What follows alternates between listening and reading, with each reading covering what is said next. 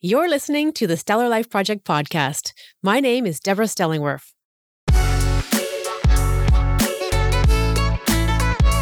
I'm obsessed with systems and strategies to help you create a sustainable lifestyle and still enjoy optimal success on your terms in your career or business. The Stellar Life Project is about how we can make a difference in the world, first for ourselves and then for others. I've had successful careers in education and business before my hyperachiever, perfectionist tendencies led me to such extreme burnout that I woke up to find both my health and my marriage in crisis. On my journey to find a better way, I created the Stellar Life Project, which led me to create a coaching business that supports others on their path to establishing a sustainable lifestyle, doing the work they love, and generating the income they want. In this podcast, I share from my experience as business owner and coach, and I host conversations with inspiring leaders and business owners to give you the tried and true strategies to help you expand and create your own stellar life.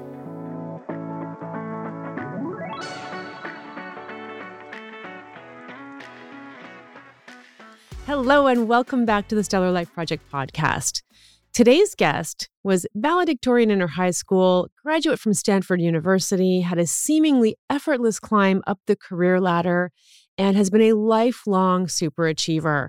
Now, while her path to success might have appeared perfect, behind the scenes, she felt anxious and overwhelmed. She wasn't achieving because it was her passion. She was achieving because she was constantly seeking validation from external sources and keeping busy to feel important. She loved leading design teams and creating products that reached billions of people, but it wasn't the depth of meaning she yearned for. Then, after years of worshiping at the altar of busyness, she discovered the life changing power of coaching. After 22 years, as a design leader in Silicon Valley, she began to use her design process to help clients make space for what matters. As a leadership and executive coach, she helps entrepreneurs, startup founders, corporate leaders, and other high achievers design the life they've always wanted. In her book that we're going to talk about today, Make Space to Lead, Tutti Taygerly shares personal stories, pulls from her clients' experiences, and teaches readers how they can design their best professional and personal lives. Make Space to Lead is an invaluable resource for anyone who feels burned out, overwhelmed, distracted, and unsatisfied in their work. And I wanted to invite Tutti on the Stellar Life Project podcast because she and I are friends. We have been in a mastermind group together for a year and a half, a little more than a year and a half. And I know her to be someone who is just absolutely passionate about personal growth and learning and has so much wisdom to share. And she has been such an inspiration to me. And she's the one who kicked my butt and said, just go ahead and do this podcast. And we talk about that in this episode. So I'm absolutely delighted to introduce to you my friend Tutti Taygerly.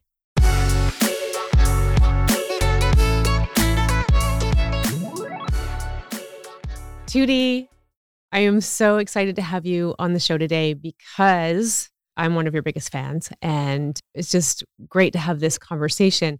Tutti and I are in a mastermind together, and we usually have a really short period of time, really quickly. And so now we get a chunk of time where we get to talk to each other about your new baby.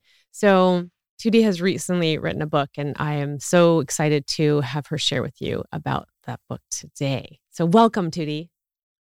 Thank you so much, Deb. I'm excited to spend this time with you and excited to chat and hopefully help educate your listeners a little bit, inspire your listeners a little bit. Well, you are one of the most inspiring people I know, so I'm sure that will happen. So let's start with the book is called Make Space to Lead. Make Space to Lead. Yep. Why did you write this book?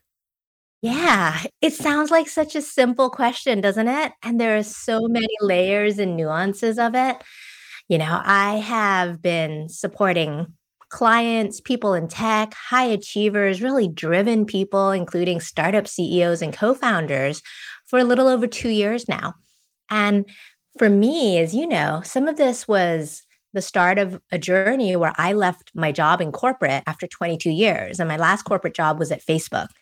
And for me, first and foremost, I wanted to write the book to process really the journey that I was on. Once I left and started my own business, I would write a blog post every week. And the very first one was called how I left my corporate job and jumped into the unknown. And I started writing these blur these little blog posts week after week after week. And after about a year and a half of this, I realized that there was a bigger message there that I really wanted to share and weave together. So first and foremost, the book needed to be written. The story wanted to be told. And I wrote it for me, selfishly enough. That was my first audience. And then after more and more time passed, and I integrated in more writing, integrated in client stories, integrated in frameworks and coaching, teaching, that was when it really shifted. And then I knew that this was something that I felt would be really valuable for, for other people, both in technology as well as outside. So that's kind of the multifaceted rationales behind the book. Yes. And I think it's important. I want the readers catch that is that we usually teach what we need to learn. And so that's always the first step is we write it for ourselves. And I think some people, when they think they want to write a book, are skipping ahead of that process. And it's so valuable to I'm just doing this for me. I'm doing this for me first, and then we'll see what we where we go with it. And and that's okay to do that for you. Totally. I think one of the funniest things about a month or two after I had finished writing the book it almost took on a life of its own.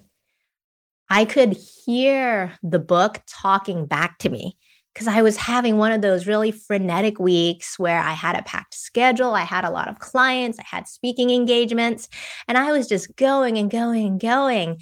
And in the midst of all that, I really heard some of the messages from the book. And as you know, Deb, some of the things that you and I have in common is we've got a little bit of a rebellious streak.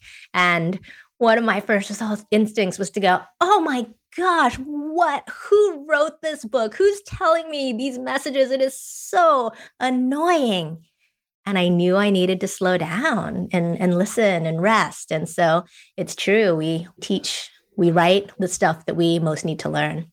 Yes, we've seen that making space, right? Making space to lead for yourself. And I know that's your theme of the year was white space. Mm-hmm white space for you. And then we find ourselves still filling our schedules. We have this habit of filling it. And we'll get into that in a second. But coming from the perspective, you know, I was a literature teacher, so I always want to dig into titles. Let's talk about the title Make Space to Lead. Why did you land on that particular title? Because it started off with your theme being white space for leadership. And how did you land on Make Space to Lead?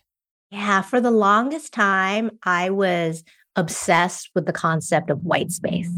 And it comes from my background as a designer, white space being the negative space in between the words on a page. So if you're looking at, say, a printed book or a magazine or something designed, the black type or the colored type, that's the stuff in the foreground, and the white space is the things in between.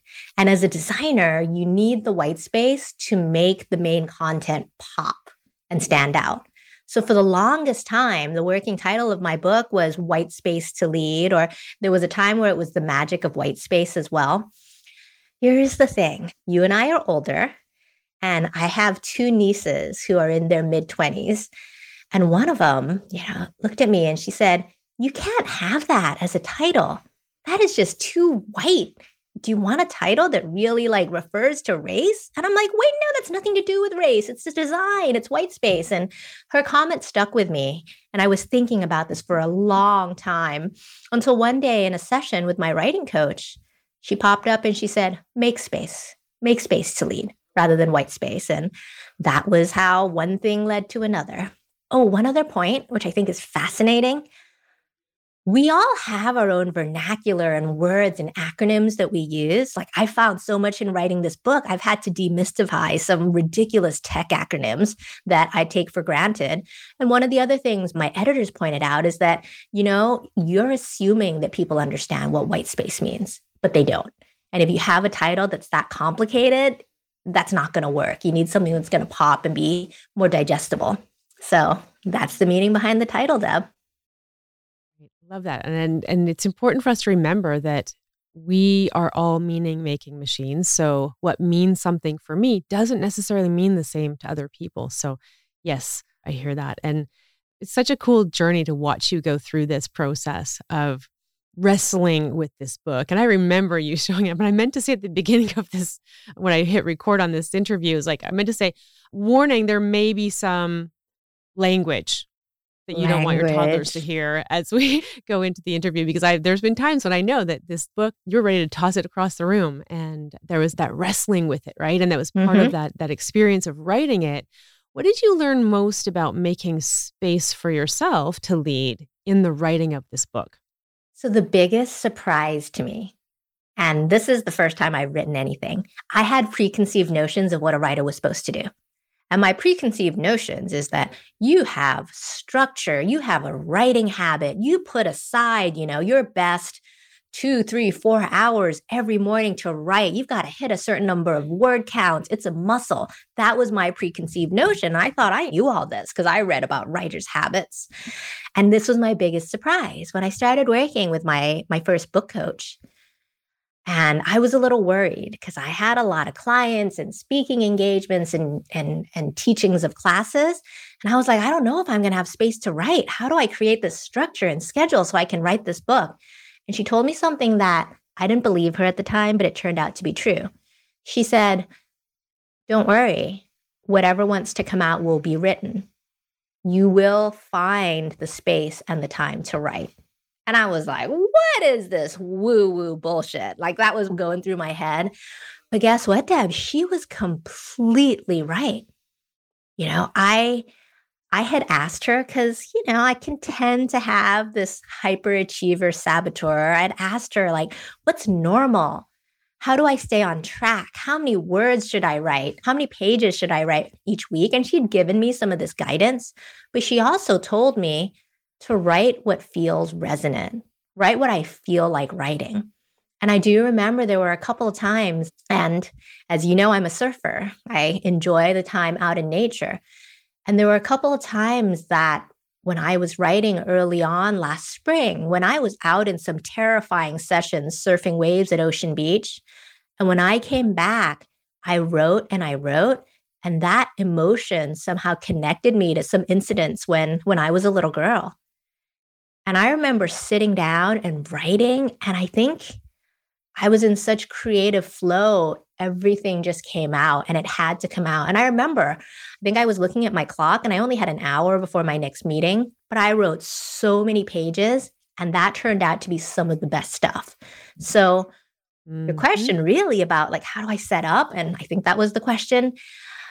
It, what did you learn? I didn't about need yourself? to. I didn't mm-hmm. need to because when I followed my intuition. When I just let whatever wanted to come out come out, that's when I did my best writing. I didn't need the particular rigor and structure that I that I thought I would need and that I typically use in my life. And there's a lesson for us hyperachievers is that we don't have to make it hard. Yeah. Because we tend to. We're like, I need to write four hours a day and I read a million words every week. And yeah. and we we find ways to make it hard. And I think sometimes what happens is that we will cause ourselves to suffer through the process, but we will sometimes also not do it mm-hmm. because we make it so hard before we even go in. Mm-hmm. So I guess the lesson I take from what you shared is let it be easy. Oh, and that, and that reminds me of a conversation we had actually about me starting this podcast. And you're like, wow, you have a lot of rules around that. And you have a lot of things you think it's going to be really hard. Why don't you just like let it be easy and have fun with it?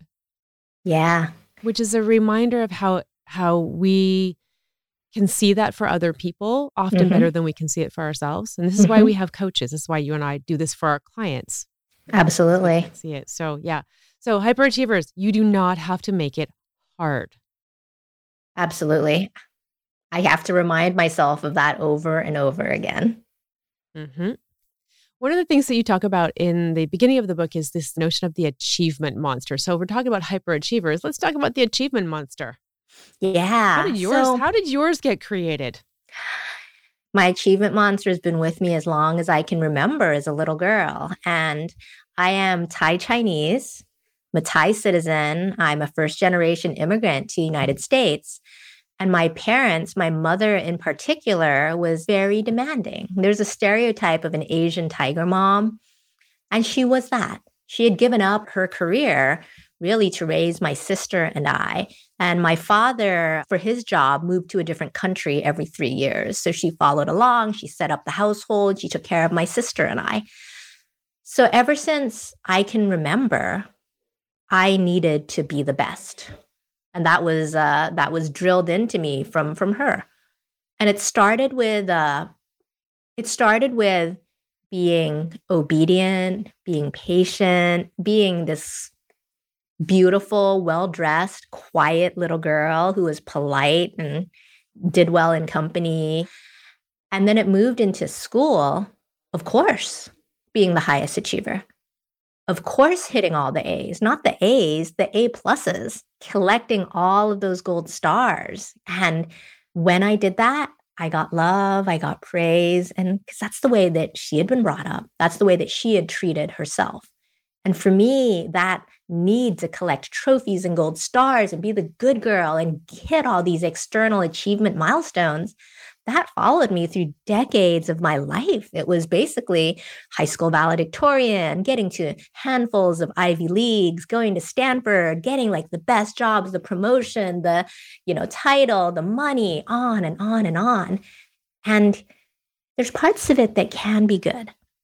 There's parts of it that can be good if you if that is what you really want from from the inside out. But where I talk about the achievement monster is this ravenous drive to keep eating more, to keep doing more because it's never, ever enough.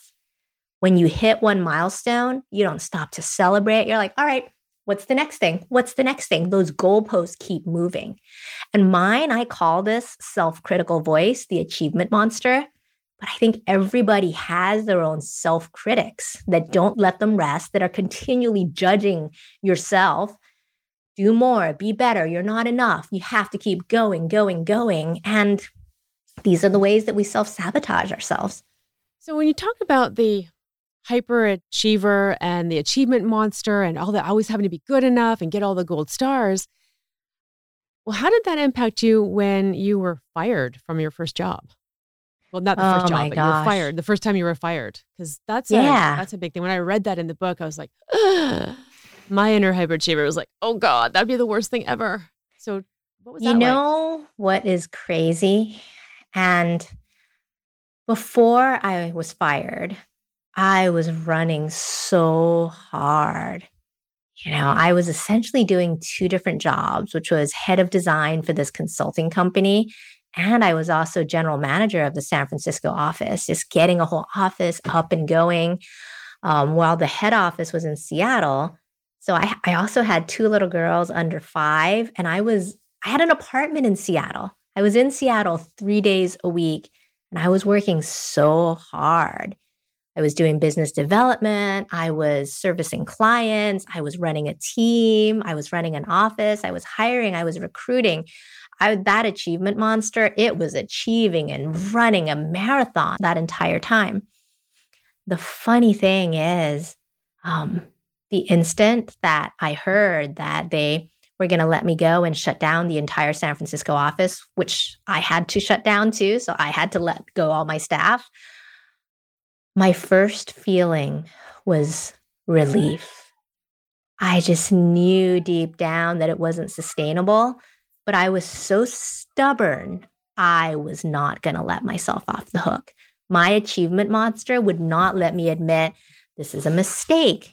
Maybe you shouldn't have started that job. Maybe you're spending so much time away from your family. What does it mean to work these 60, 80 hour weeks and be traveling both to Seattle and to client sites all the time? The achievement monster didn't let me stop to think. It was go, go, go, go, go, do, do, do, do, do more. So the firing was such a blessing. And I knew it in that moment. There was such this huge feeling of relief. I was like, oh my goodness, this is done. And that was only momentary because my doer took over. I mean, I had to shut down an office. I had to let go a ton of people and make sure that they were okay and figure out severance and everything for them and help them find new jobs. But I can't forget that feeling of a, well, you know, this thing which would seem like it's a disaster, it would seem like it's the worst thing ever. That's what so much, so many of us think about. What's the worst thing that could happen? Oh, you could be fired when that happened, it actually wasn't a bad thing. We're so afraid of the boogeyman that these things are going to happen and it's going to be a disaster. And the reality is, it was one of the best things that ever happened to me. Mm-hmm. That's what I love about that story. Is you we we spend so much time trying to avoid that worst case scenario of getting fired or whatever that worst case scenario might be in your case and and then we get there and like oh this is actually a blessing. Mm-hmm. so such a great reminder. We talk about facebook? Because you have a couple of points in the book where you share some concepts from facebook that i wanted to to share with the listeners because i thought they were really interesting. For sure. The, this concept of dog fooding. Yep Tell us about that. Yeah. I mean, earlier in the podcast, we were talking about like tech vernacular and all these things that we just get locked into. But the concept of dog fooding comes from the phrase to eat your own dog food. And it's commonly used in tech companies to mean trying out your own products, essentially doing the quality assurance testing, the early pre, pre, pre, alpha, beta, using these early versions of the product yourself to figure out what the experience is, to work out all the kinks and all the issues, so that when, in theory, you release it to a broader audience, to the public, most of these kinks have already been worked out. So that practice is called dog fooding. And how is that useful today in your business? Do you use it in the concept of dog fooding in the business you're running now and advice you give to clients when they're mm-hmm. running businesses? So I think where dog fooding fits in a whole product development cycle is that everything is iterative. There is no perfect product. There is no product that's not going to have like bugs or issues or things. And similarly, for us, our lives, you're always going to make mistakes. There's always going to be things that you learn and find and do. And in the product development process, you keep iterating and making it better each time. And what I talk to my clients about is that when you want to make a change in your life, when you want to make a shift, whether it's to do something brand new, it's to try a different pattern, it's to try a different habit, it's to try to maybe quiet the voice of that achievement monster, let's take a small itty bitty step, a little itty bitty action, and let's call it an experiment. So here's an example. One of my clients recently was head of design for a startup and really wanted to see some changes in the startup. As it grew and scaled, priorities had shifted. The co founder's priorities shifted, and she reported to the CEO. And she wanted to really slow down a little bit and work a bit more on the quality standards, the customer success, rather than single mindedly focusing on conversion and retention, just really the metrics, the, the business metrics that ran it. But she was a quieter type of leader. And she was afraid of what would happen if she was going to have these conversations. So, one little experiment we worked on, I asked her to do, or we co created together, she was going to start to bring this up with her boss, the CEO. And it wasn't that she was going to say, Hey, I'm really unhappy. My team's really unhappy. All our partners are really unhappy. We need to make this big change. It was more, Hey, I've been thinking and there might be some changes that we could try out. We could experiment using this language that might make things better for the business and the customers. Is this something you might be willing to listen to? So I'm going very meta because I'm using experiment in the in the language as well. But her action was a little experiment. If she tried something different, if she tried to advocate for what she wanted and what her team wanted and did it via a conversation with her boss, the CEO, what would happen? And like an experiment, like in a science experiment, you have a hypothesis. There's something that you want. The assumption is if she asks and advocates for what she wants, the CEO will listen to her and something might change. But you don't know. That's your hypothesis and your hope. And what I talk about with all my clients is run the experiment. You don't know what it's going to feel like. You don't know what the outcome is going to be like. Don't get tied to the outcome. Run the experiment and see what you can learn. So that concept of experimentation comes from dog fooding and this product development process. And that's how I use it in my coaching, both for myself as well as for my clients. Mm-hmm. Well, you and I both work with high achievers, and we know that they often want to get it right the first time. Yep. And so this is such an important concept, and I use that too of experimenting. Mm-hmm. And I mm-hmm. love that about the book is that at the end of each chapter there are a series of experiments that you mm-hmm. can try. Because when I read books like this on leadership that have exercises at the end, my achievement monster sits right up and says, All right, let's do this exercise. Ah. Right. And so I really appreciated that about the experiments you offered. So thank you for that. Absolutely. And one of the things that I wanted to do pretty intentionally is the first couple of chapters, the experiments are less about doing things and they're much more about inquiries. It's the research process, similar to product development, is when you have a product, you want to research and understand what your users want, how you might meet your users' needs. So the research process, which I call inquiry, is really getting more in touch with yourself, what you need, doing a process of journaling, reflection, and just answering a bunch of questions first. And that I believe is the first step before you even put an experiment into action. Although it's very iterative, you keep coming back to the research and to the experiments and to the hypotheses, and you learn and you repeat.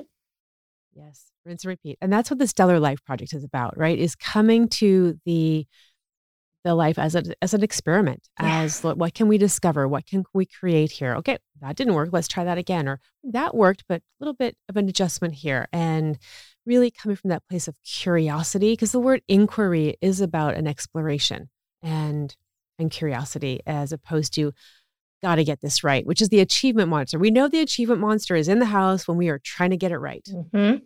Brené Brown talks a lot about this concept she calls them fucking first times and I quote, so that's not my language. That's Brené Brown's language. Who are you to argue with the queen of vulnerability? Exactly.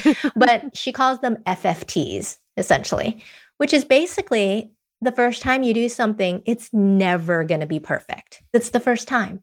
So you might as well know it, acknowledge it, swear at it if you want, but approach it, as you said, Deb, from this atmosphere of curiosity of a beginner's mind, of coming to it and knowing, wow, this is the very first time I'm going to be a beginner in terms of starting my own business, in terms of writing a book, in terms of starting a podcast. And I'm going to make mistakes because it's the FFT. And that's okay. Let's just find it. Let's be curious. Let's embrace all of this newness and unknown. And it's really hard. So that's why you call it an FFT, so you can curse at it. And I think the important thing that I want to illustrate for listeners right now is that you said, curse at it, not yourself. Exactly. Because as hyperachievers, we can often take it and use it as a weapon against ourselves. It's like, go ahead and curse at it. I mean, that's why I did the warning at the beginning of the podcast that there will be language, because I know there were times when you were cursing that book. You're like, I hate this effing book. And it's fine to curse at it and have that expression and then pick it up and get back in the experiment.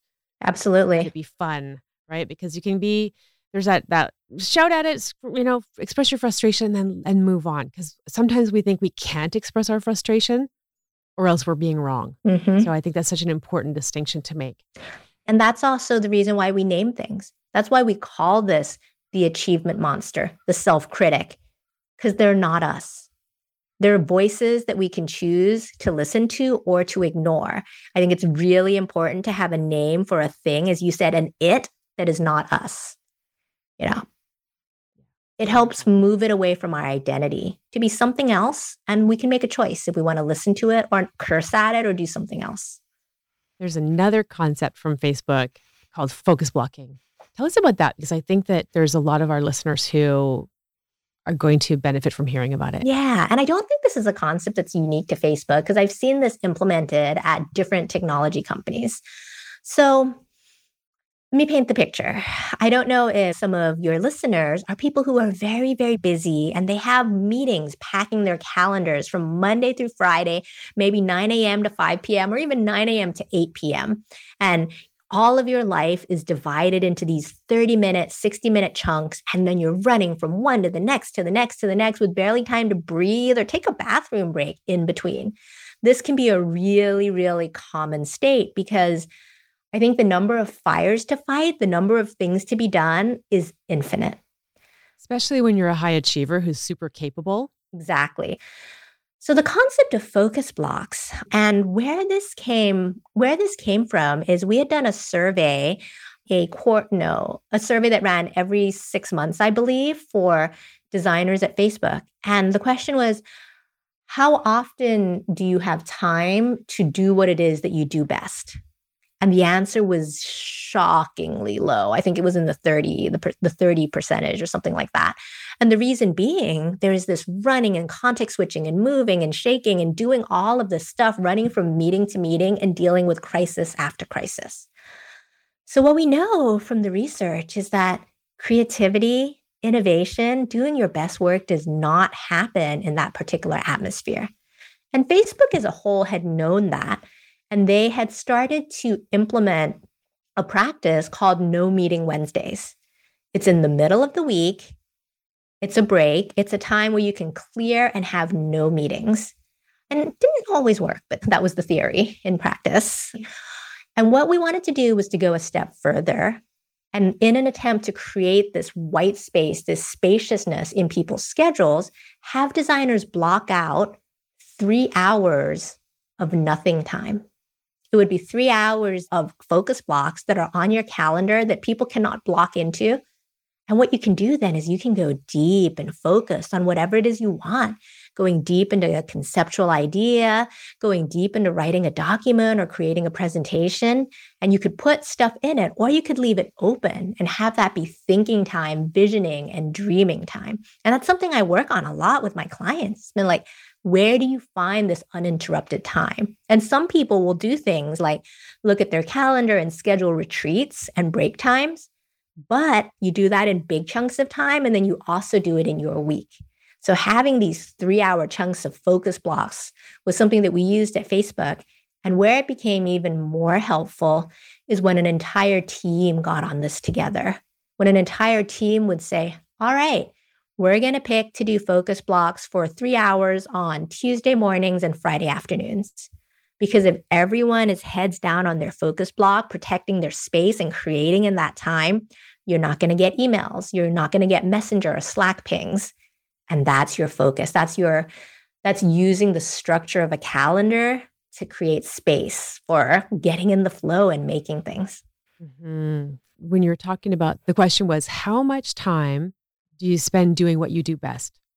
And you know that I phrase that how much time are you in your zone of genius? Mm-hmm. And that's a question we have to be asking all the time, regardless of your role in the world. You might be an entrepreneur, you might be in leadership. It's a question you've got to ask yourself frequently because if you're not there, you are not giving your best to the world. And I love the part where you added the teams doing it for each other. So if you're an entrepreneur or a leader that has the the say, get your team on board, do this for your team and I actually thinking of one of my clients who's just got one hire. He had his he's added his first hire, mm-hmm.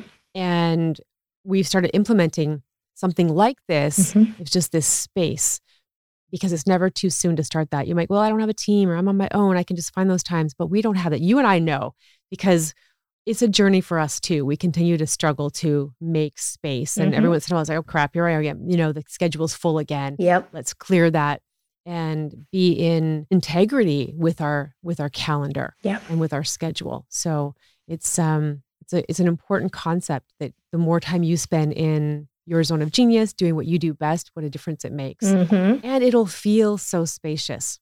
Absolutely. So one of the things you say, I think it was in chapter four, it's about the discomfort of not knowing. and I'm wondering how some people, for them, it's like those focus blocks can be a place of, well, I don't know what's going to come up. I, I don't know. Right. And so mm-hmm. I think it's a good transition to talk about the not knowing because you that big sigh. Tell me about that.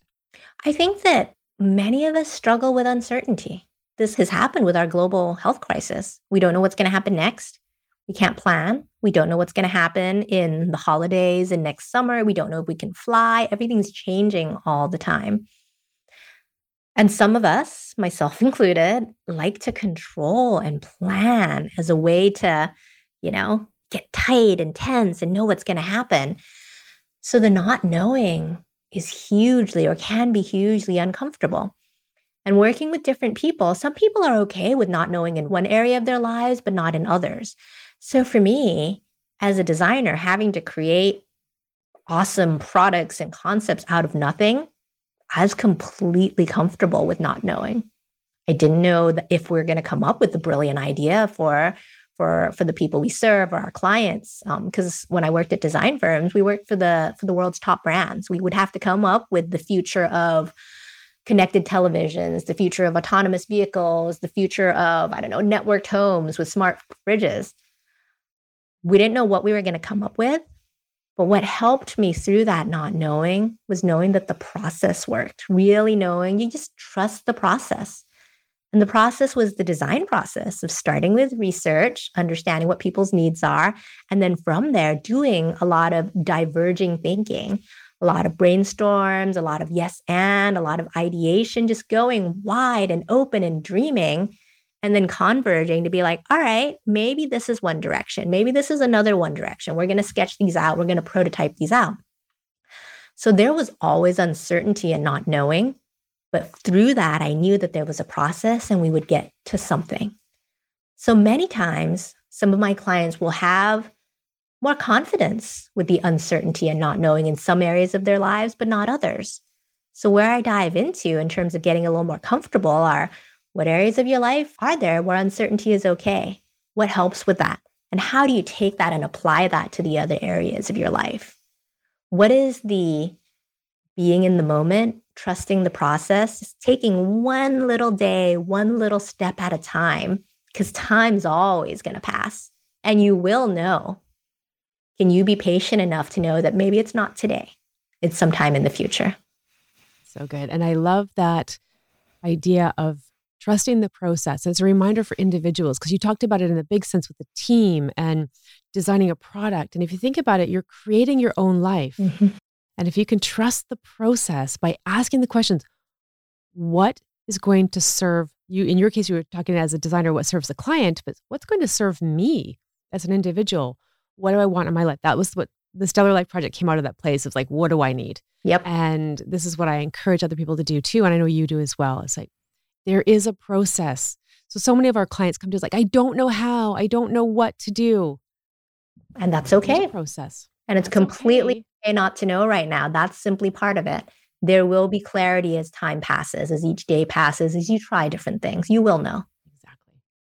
Okay. So we've talked about breaking old patterns and new processes.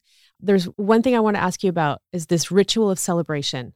Mm-hmm because I know that's the struggle. We had a we had a celebration recently for your book launch, and yep. it was really fun to see you do that because I know that you were looking for the next mountaintop. Mm-hmm. But yeah, it was a big step to celebrate. So tell us about that. What was that like for you? I think celebration is something like gratitude that we all need to do more of. High achievers are always looking for the next goal, the next mountain. It's like, what's that next shiny object, the next thing for me to conquer? And instead, similar to the research on gratitude practices, celebration practices force you to slow down and appreciate and look back and be like, wow, look at these things that I've done. Because we forget. For many of my clients, I'll send them a brag book. There'll be a journal where I say, like, write down, write down what you're proud of. And some of them are like, brag. There's something bad about brag. You know, I can't, I can't brag. I don't want to be a braggart and talk about all this, but that's what we do as coaches. We see and celebrate our clients. And I think we teach them, we teach them to establish these rituals to celebrate for themselves. And for many of my clients who lead teams, I teach them to do it for themselves first and then to bring it into their teams. If you have a team meeting once a week, start it with celebrations. Start it with calling out, hey, kudos to so and so who did this and that. Be very, very specific.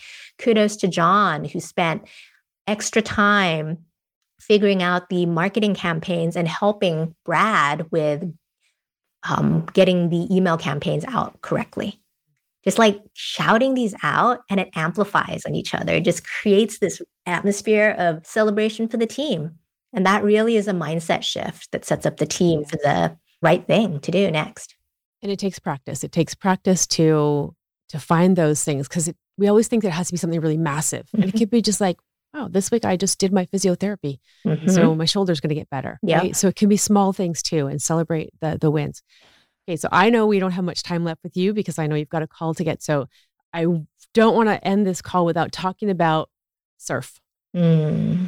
You have an acronym with surf. Tutti's a surfer. We see the remnant of a bruise on her face where she had an interaction. She had a kiss with her surfboard. Yep. For those of you who are watching the video version.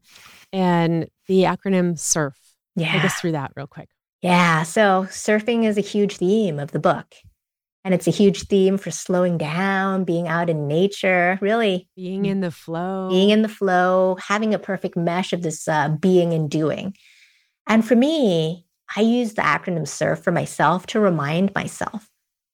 S is the stop, just take a moment and pause and understand what is the pattern that you're in? What is this thing that you were doing? What are you triggered by? What is this emotion? It's kind of the stop.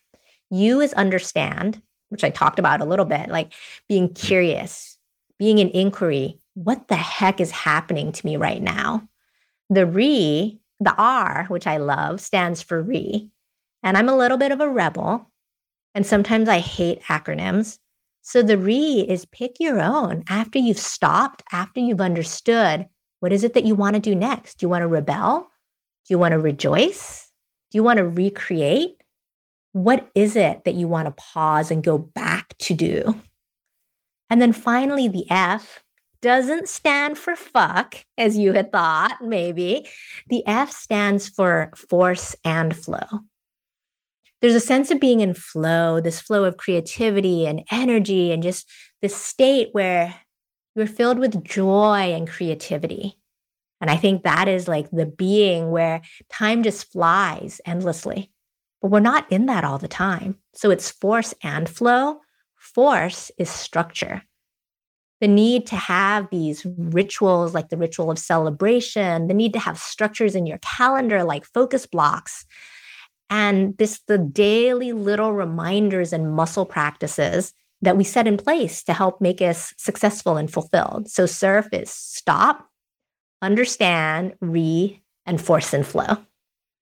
And that force, too, I'm reminded of Dylan Thomas's poem, the force through which drives the flower through the green fuse. So it's that mm. force of the creative force as mm-hmm. well. Right? Exactly. That there is a doing, and there's a place for the doing as well. We don't want to say that we got to stop doing. There's Absolutely. balance. I really love that. And that's beautiful. That poem's beautiful. I love that balance concept. Mm-hmm. So good. Okay, Tutti. So I know you've got to go really quick. So I'm going to take our 10 rapid fire questions and make them three, my favorite three Star Trek or Star Wars? Star Wars. Mm-hmm. Hands down. All right. If you were to name your life a project, I called my life the Stellar Life Project, my business Stellar Life Project, what would be the name of yours?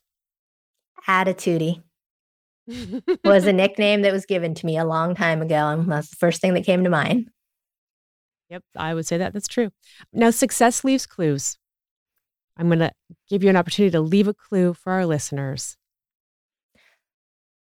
So, one of my favorite quotes comes from Mike Vance. He was uh, one of the heads of Disney's creative wings, creative arms. And his quote is this Slowing down is sometimes the best way to speed up. Slowing down is sometimes the best way to speed up. And what I love about that is that it gives you permission to rest. It gives you permission to take space. And not simply for the sake of taking space, because I know that we have some driven people listening, but because that's going to make you better, going to make you more successful both inside and outside you need that you need that rest time is the balance you need the balance of that doing and the being yeah so i wanted to leave those trails fill yourself up yep mm-hmm. so good Tutti, thank you so much for being with us today where can people find you where can they get the book Absolutely. So the book is available on Amazon and also on my site. The site is makespacetolead.com. And you can find me on social media. I'm at Tutti at Instagram. Wonderful. So check out Make Space to Lead. It's a great book. I had the privilege of reading it before I even went to print, and it's been such a joy to watch you bring this into existence. And again, I thank you so much for joining me here on the podcast today. And I will see you again very soon. And listeners, I will see you again next week. Thanks so much for listening. If you like this, please rate, subscribe, follow it wherever you listen to your podcasts, and make today stellar. And I will see you all very soon. Thanks so much for listening. I hope you enjoyed the show. If you like what you heard, please rate, review, and follow us wherever you enjoy listening to podcasts. I'm your host, Deborah Stellingwerf. See you next week on the Stellar Life Project podcast.